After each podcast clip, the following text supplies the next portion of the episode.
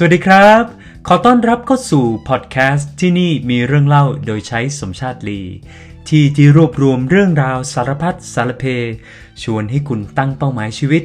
ชวนคุณออกเดินทางเพื่อค้นหาและทำความเข้าใจตัวเองมากขึ้น ชวนคุณตระเวนชิมช็อปและสัมผัสประสบการณ์แปลกๆ ใหม่ๆ ที่ทำให้ชีวิตของคุณมีสีสันสำหรับ EP 2 นี้เป็น EP ที่ ผมตื่นตาตื่นใจมากเป็นพิเศษ เพราะเป็นเนื้อหาเรื่องราวที่ค่อนข้างสบายสบายและเชื่อว่าหลายๆ คนน่าจะสนใจไม่ใช่น้อย เพราะวันนี้เราจะมาพูดเกี่ยวกับเรื่องของกินกันครับ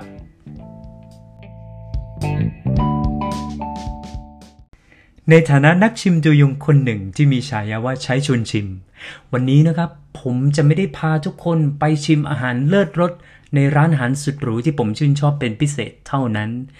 แต่ผมจะพาทุกคนไปทำความรู้จักกับ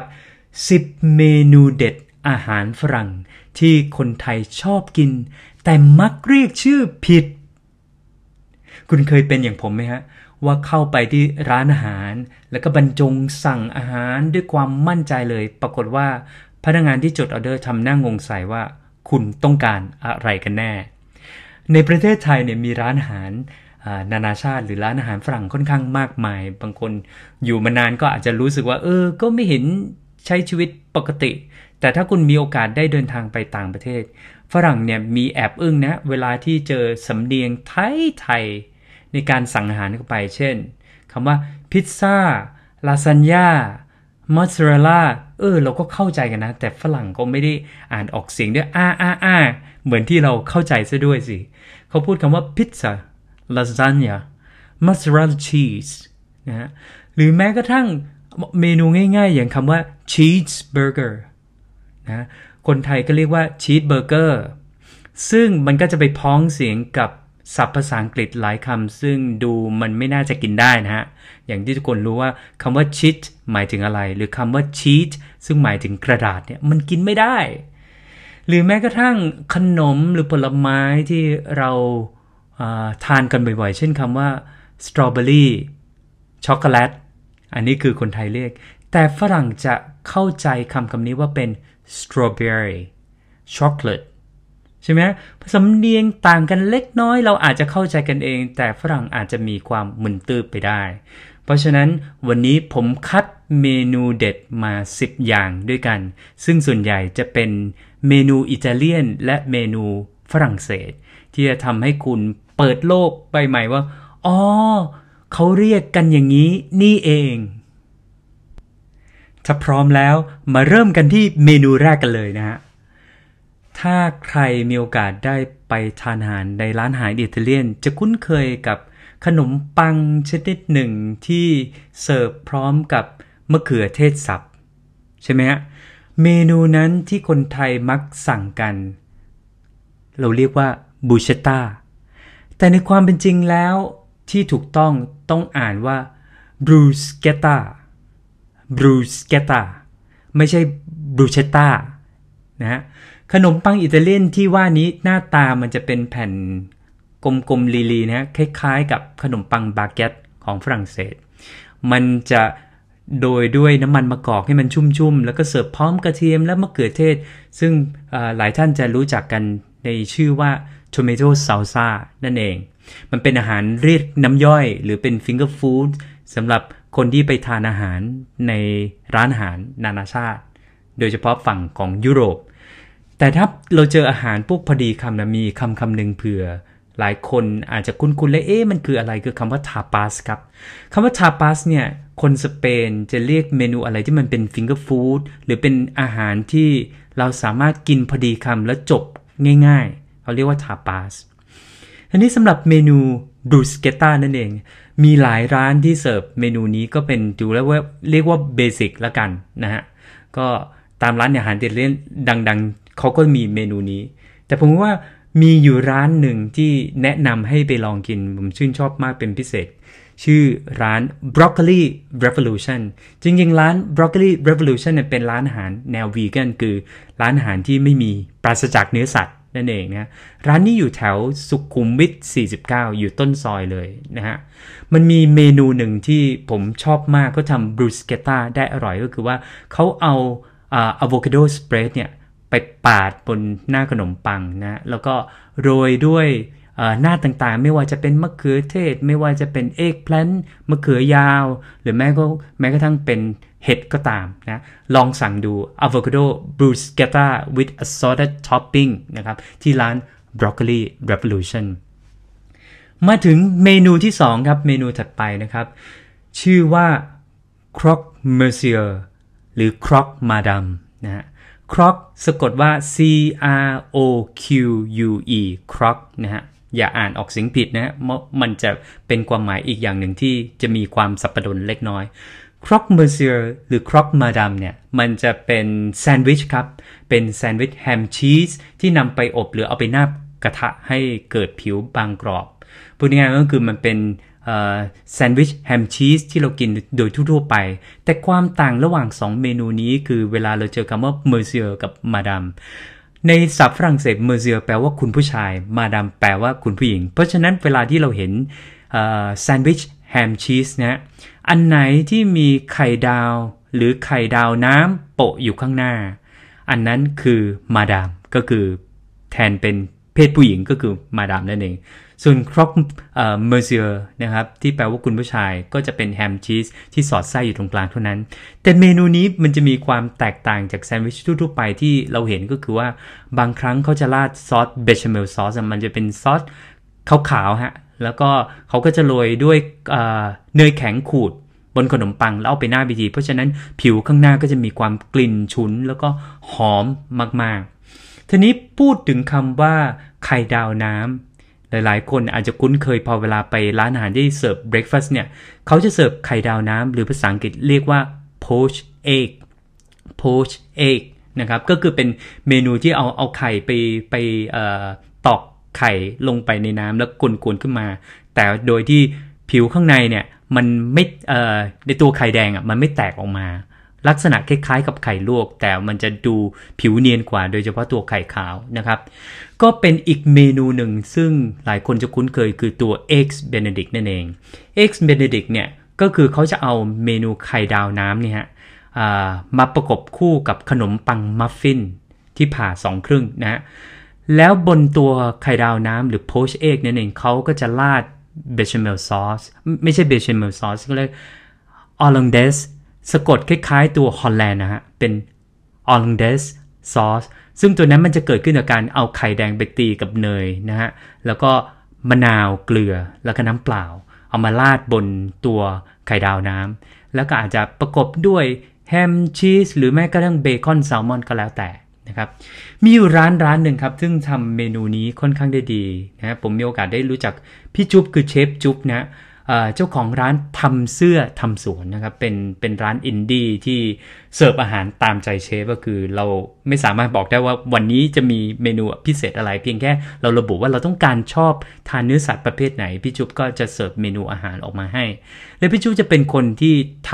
ำ hollandaise sauce เนี่ยอร่อยมาก ซึ่งเป็นซอสที่ราดกับตัว egg benedict นั่นเอง เพราะนั้นถ้าใครสนใจที่จะไปชิมอาหารออกแนวคล้ายๆ chef's table ฮะ ลองไปที่ร้านทำเสื้อทำสวนดูนะครับ อยู่บนถนนเดโชใกล้ๆกับตัดกับถนนสีลมนั่นเอง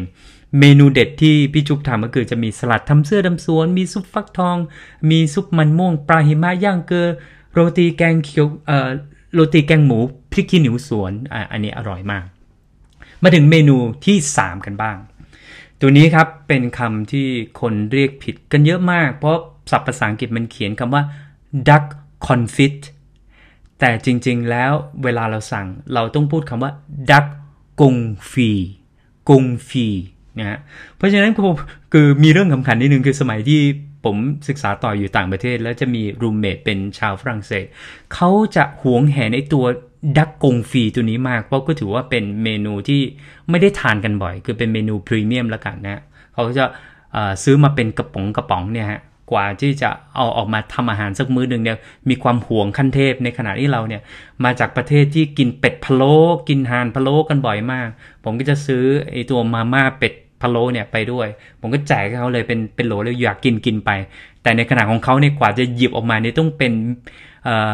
เป็นโอโอกาสพิเศษเท่านั้นถึงจะทำเมนูดักกงฟี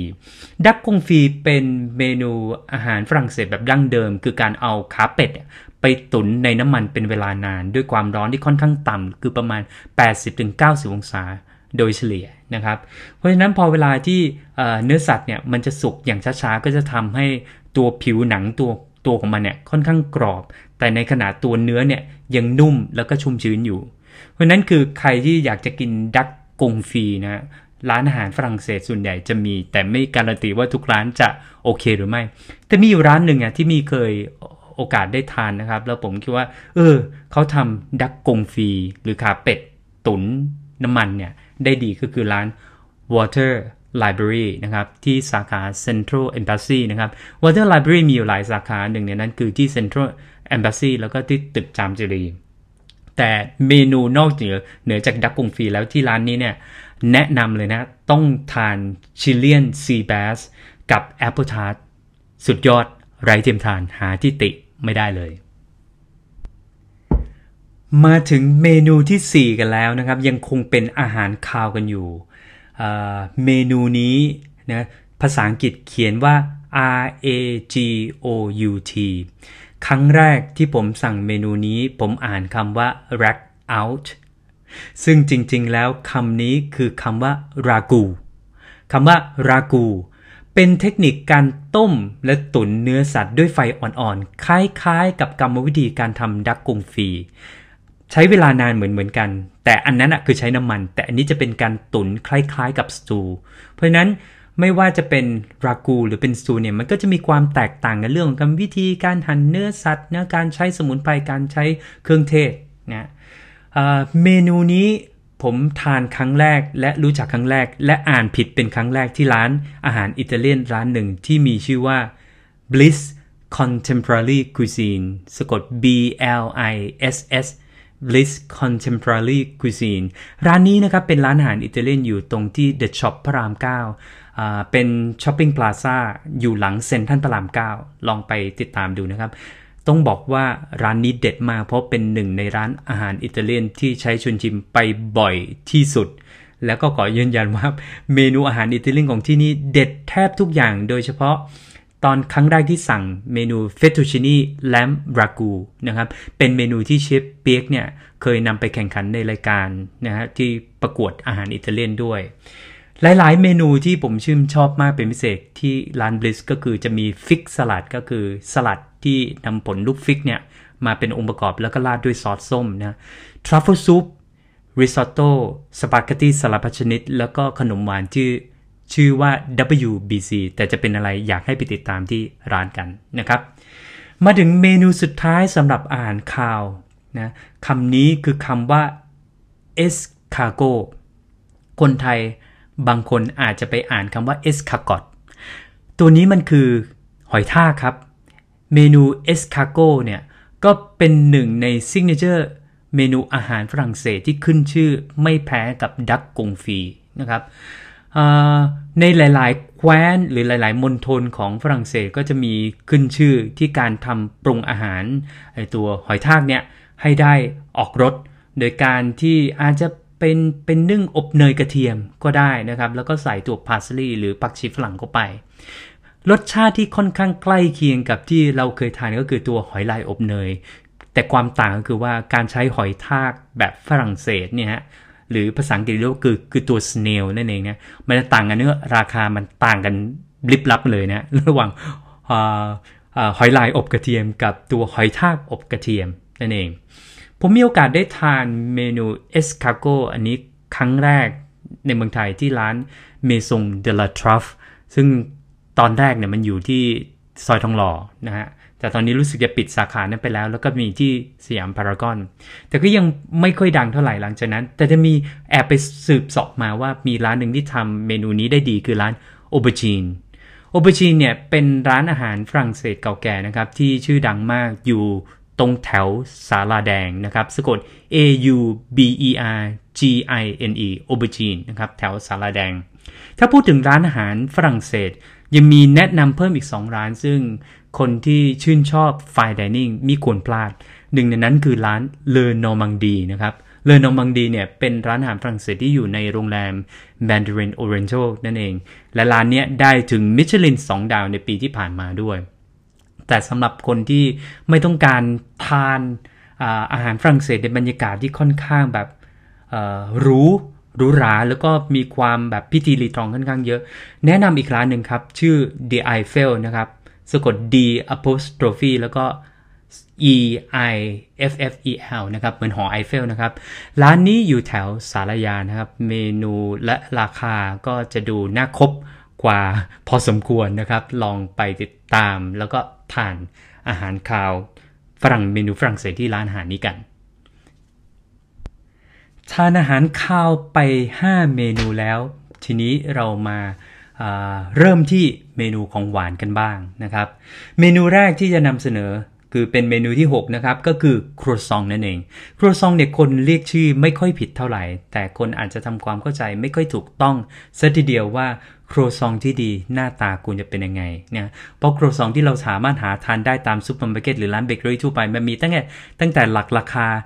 20-30 บาทจนถึง เกือบร้อยขึ้นไปนะครับ เพราะนั้นเมนูนี้ถือว่าเป็นเมนูขนมปัง หรือเป็นเมนูขนมปราบเซียน เพราะว่าหากินง่ายมาก แต่จะให้ถูกปากและถูกต้องตามรสนิยมความถูกต้องตามสไตล์คนฝรั่งเศสเนี่ย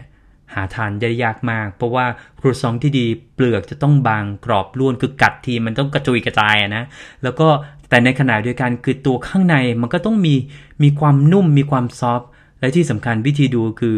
ถ้าเมื่อไหร่ที่เราเอา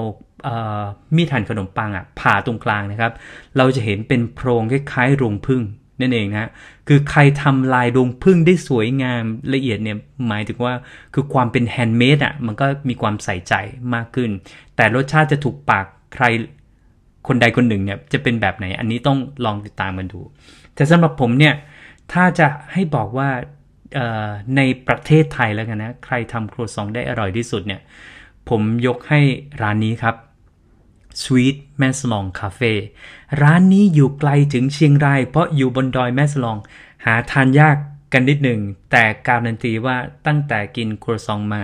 ไม่ใช่เฉพาะคนไทยชอบเท่านั้น ฝรั่งทุกคนที่มากินร้านนี้ ยกย่องว่าอันนี้แทบจะเรียกว่าอร่อย กว่าครัวซองที่ฝรั่งเศสบางร้านด้วยซ้ำไปนะครับ เชฟหมีเนี่ยค่อนข้างให้ความสำคัญกับขั้นตอนการพรูฟกดสองมาก ข้อดีคือร้านเนี่ยอยู่บนดอยใช่ไหมฮะ แล้วครัวซองมันชอบอากาศที่ค่อนข้างเย็นฮะ เพราะครัวซองมันจะเซนซิทีฟกับระดับความชื้น การฟูการปรูฟเพื่อให้ครัวซองมันขึ้นรูปเนี่ย อุณหภูมิค่อนข้างเกี่ยวมาก แล้วคุณหมีนี่ก็ ทำครัวซองด้วยความละเมียดละไมหลายขั้นตอนมากกว่าจะออกมาเป็นครัวซองที่ให้เราได้ทาน เพราะฉะนั้นถ้าใครมีโอกาสได้ไปเชียงราย ถึงแม้จะไม่ได้ขึ้นไปถึงบนดอยนะครับ ก็สามารถทานครัวซองของอร้านสวีทแมสลองได้ที่ได้ที่ร้านชีวิตธรรมดานะครับ ที่เป็นหนึ่งในร้านที่ทุกคนจะต้องไป เวลาที่มีโอกาสได้เยือนที่จังหวัดเชียงรายนั่นเอง แต่ทีนี้ถ้าบอกไม่ได้ไปที่เชียงรายอะแต่อยากกินครัวซองที่กรุงเทพเนี่ยหากินได้ไหม ต้องบอกว่าผมกินมาหมดแล้วนะ ครัวซองของร้าน Paul Paris Mikki อามาติซิโม Eric Kayser นะครับ ก็อร่อยนะแต่ถ้าจะให้คัดเด็ดๆ ตอนนี้ที่ชื่นชอบมีอยู่ 2 ร้านครับหนึ่งในร้านนั้นชื่อว่าร้านเคน K E W N apostrophe S นะครับ ร้านนี้เป็นร้านขายครัวซองโดยเฉพาะและขายกาแฟด้วย อยู่หลังตึกสาทร City Tower นะครับ มันตัดถนนสาทรกับถนนนาราธิวาสราชนครินชื่อร้านเคนนะครับ อีกร้านหนึ่งคือร้านอามันจีครับ A M A N T E E นะครับ ร้านอามันจีเนี่ยเป็นร้านที่ขายขนมปังสไตล์ฝรั่งเศสนะครับ ไม่มีที่นั่งในร้านให้ด้วย นะคือ take away อย่างเดียวอยู่ที่ถนนจันทน์เก่านะครับ ตัดกับนางลิ้นจี แต่ถ้าใครไม่สะดวกไปถึงแถบนั้น รู้สึกว่าจะมี shop อยู่ที่ห้างเอ็มควอเทียด้วยนะครับ นี่คือร้านที่ชื่นชอบมาเป็นเป็นพิเศษ มีข้อแนะนำเพิ่มเติมนิดหนึ่งสำหรับคนที่จะทานครัวซองให้อร่อยเนี่ย รบกวนเอาครัวซอง เอาเข้าไปอบในเตาติ้งนะครับ เตาที่ไม่ใช่ไมโครเวฟเพราะมันจะทำให้อัตรสและผิวรวมรวมถึงตัวเนื้อของครัวซองเปลี่ยนไป มาที่เมนูต่อไปกันเลยนะครับ ขนมตัวนี้นะครับ สะกดว่า C A N E L E อ่านว่าคนส่วนใหญ่จะจะเรียกว่า c a n n e l e นะคนฝรั่งเศสจะเรียก c a n n e l e นะ ไม่ใช่ canal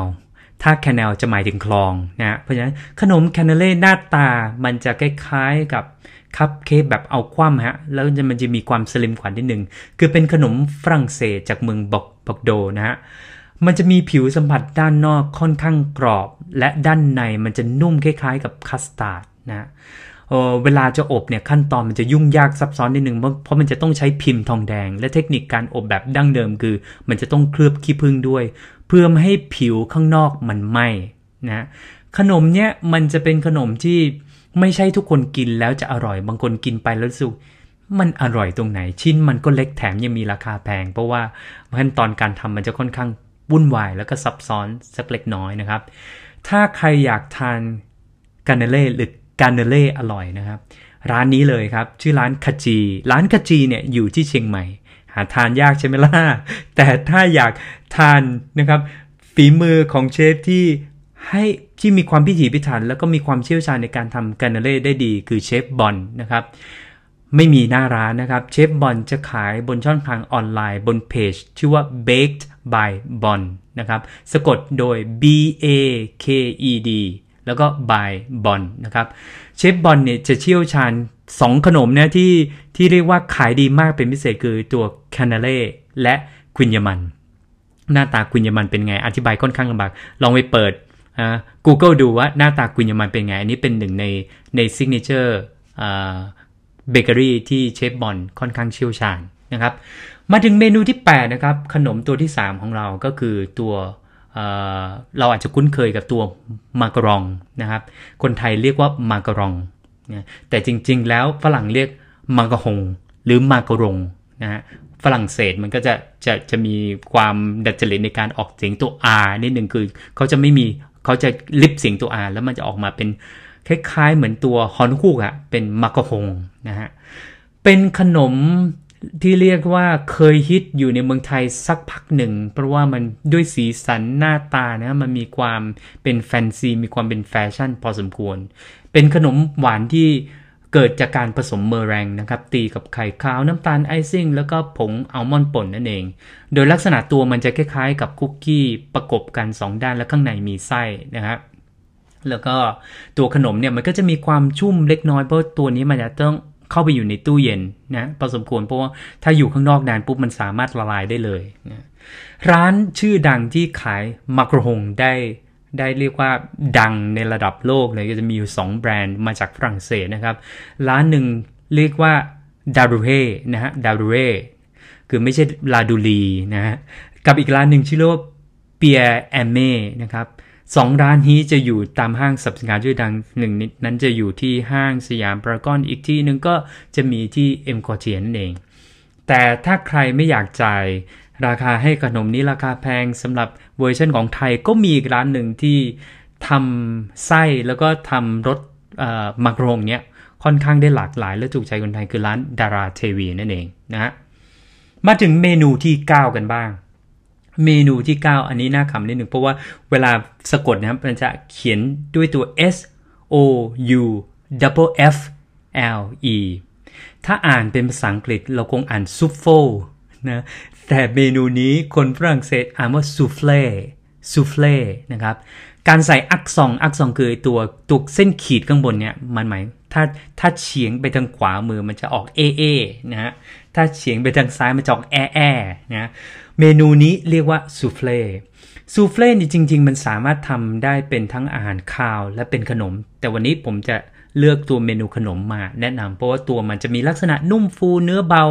คล้ายๆ ตัว macaron นิดนึงก็คือว่ามันเป็นการใช้ไข่ขาวมาตีฮะให้มันฟูขึ้นมาให้มันเป็นฟอง แล้วพอเวลาที่ไปอบปุ๊บมาเนื้อมันก็จะค่อนข้างเบาและบางพอสมควร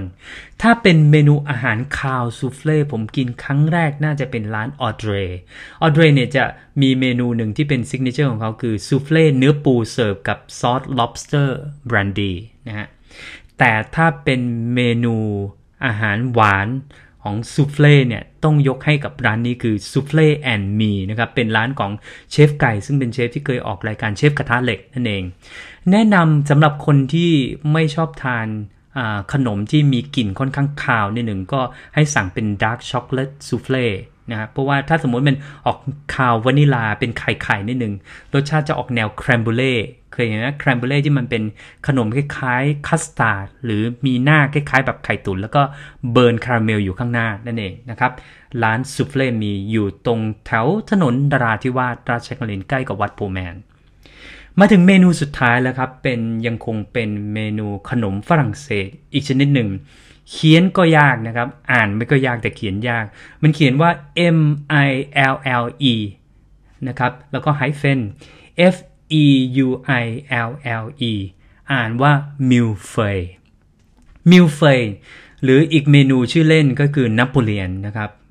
เป็นขนมที่เขาใช้แป้งพายหรือแป้ง puff ครับ วางเป็น layer เป็นทบเป็นชั้น ๆ เป็น tower ขึ้นมา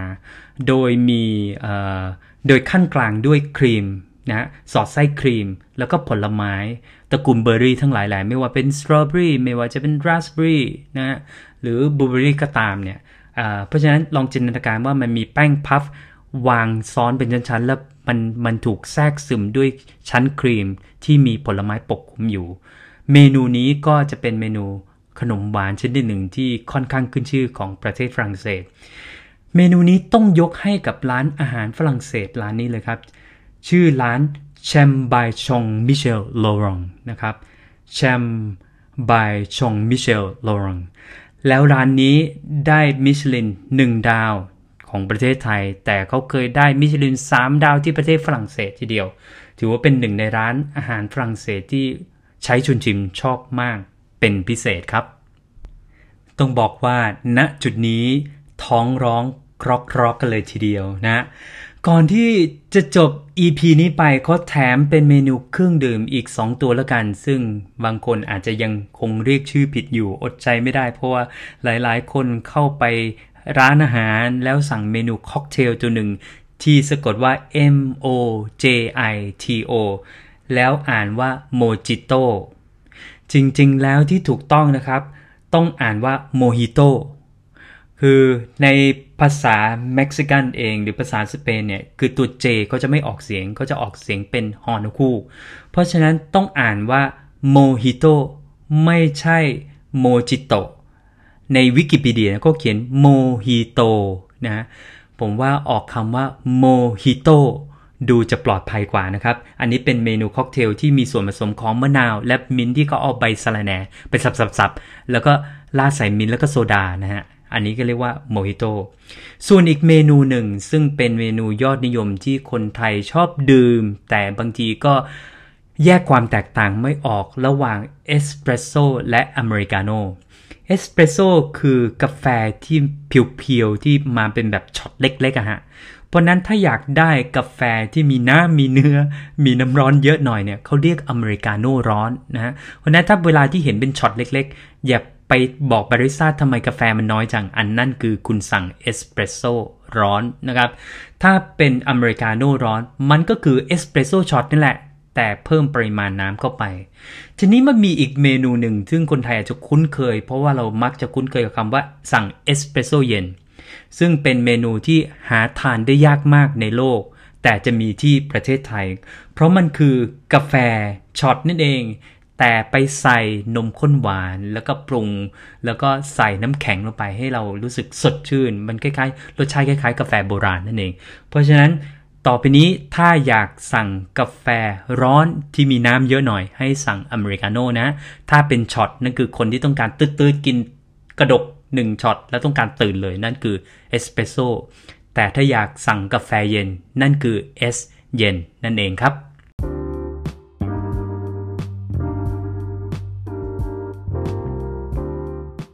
เป็นยังไงกันบ้างครับกับ 5 เมนูของคาว 5 เมนูของหวาน และ 2 เมนูเครื่องดื่ม ที่ทำให้คุณเข้าใจว่าเมนูนั้นมีลักษณะหน้าตาเป็นอย่างไร รสชาติประมาณไหน หาทานที่ไหนได้บ้าง และที่สำคัญในการสั่งออเดอร์ครั้งหน้า จะเรียกชื่อเมนูนั้นอย่างไรให้ถูกต้อง จะว่าไปแล้วนะครับ เรื่องของความอร่อยมันก็ไม่เข้าใครออกใคร บางทีร้านที่ได้มิชลินสตาร์ก็อาจจะไม่จำเป็นต้องเป็นร้านที่เราโปรดปรานมากเป็นพิเศษ ทั้งนี้ทั้งนั้นมันขึ้นอยู่กับประสบการณ์ในการกิน รสนิยม บรรยากาศ แล้วก็ความชอบส่วนบุคคล จริงๆ แล้วมันง่ายมากนะครับที่การที่เราจะตัดสินว่าเราชอบอะไร ไม่ชอบอะไร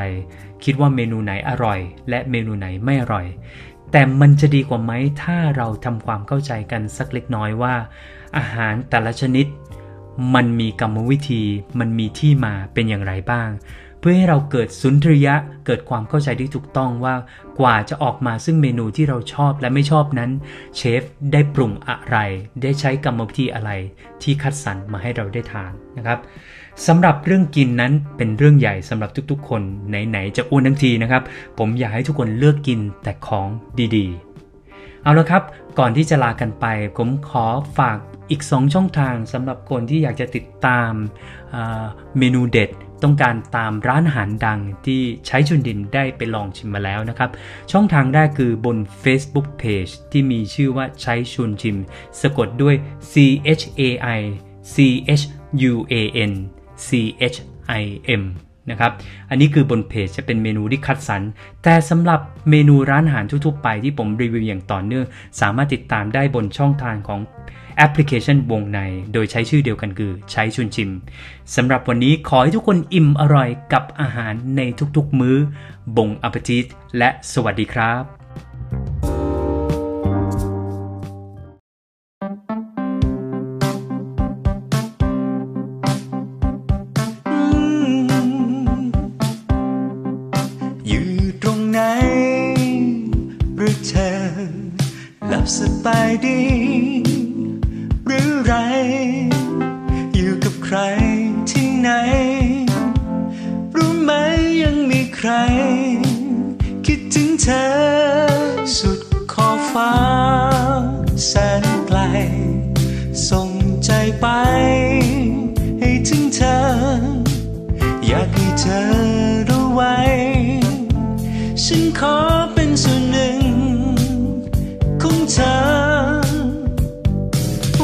วัน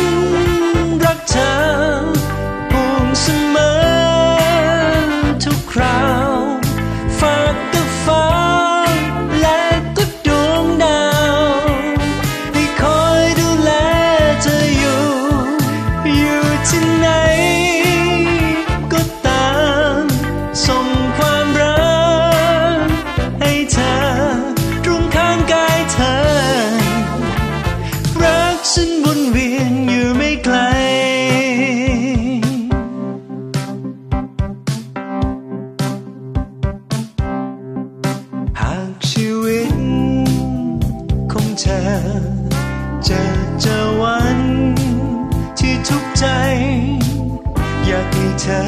รู้ไว้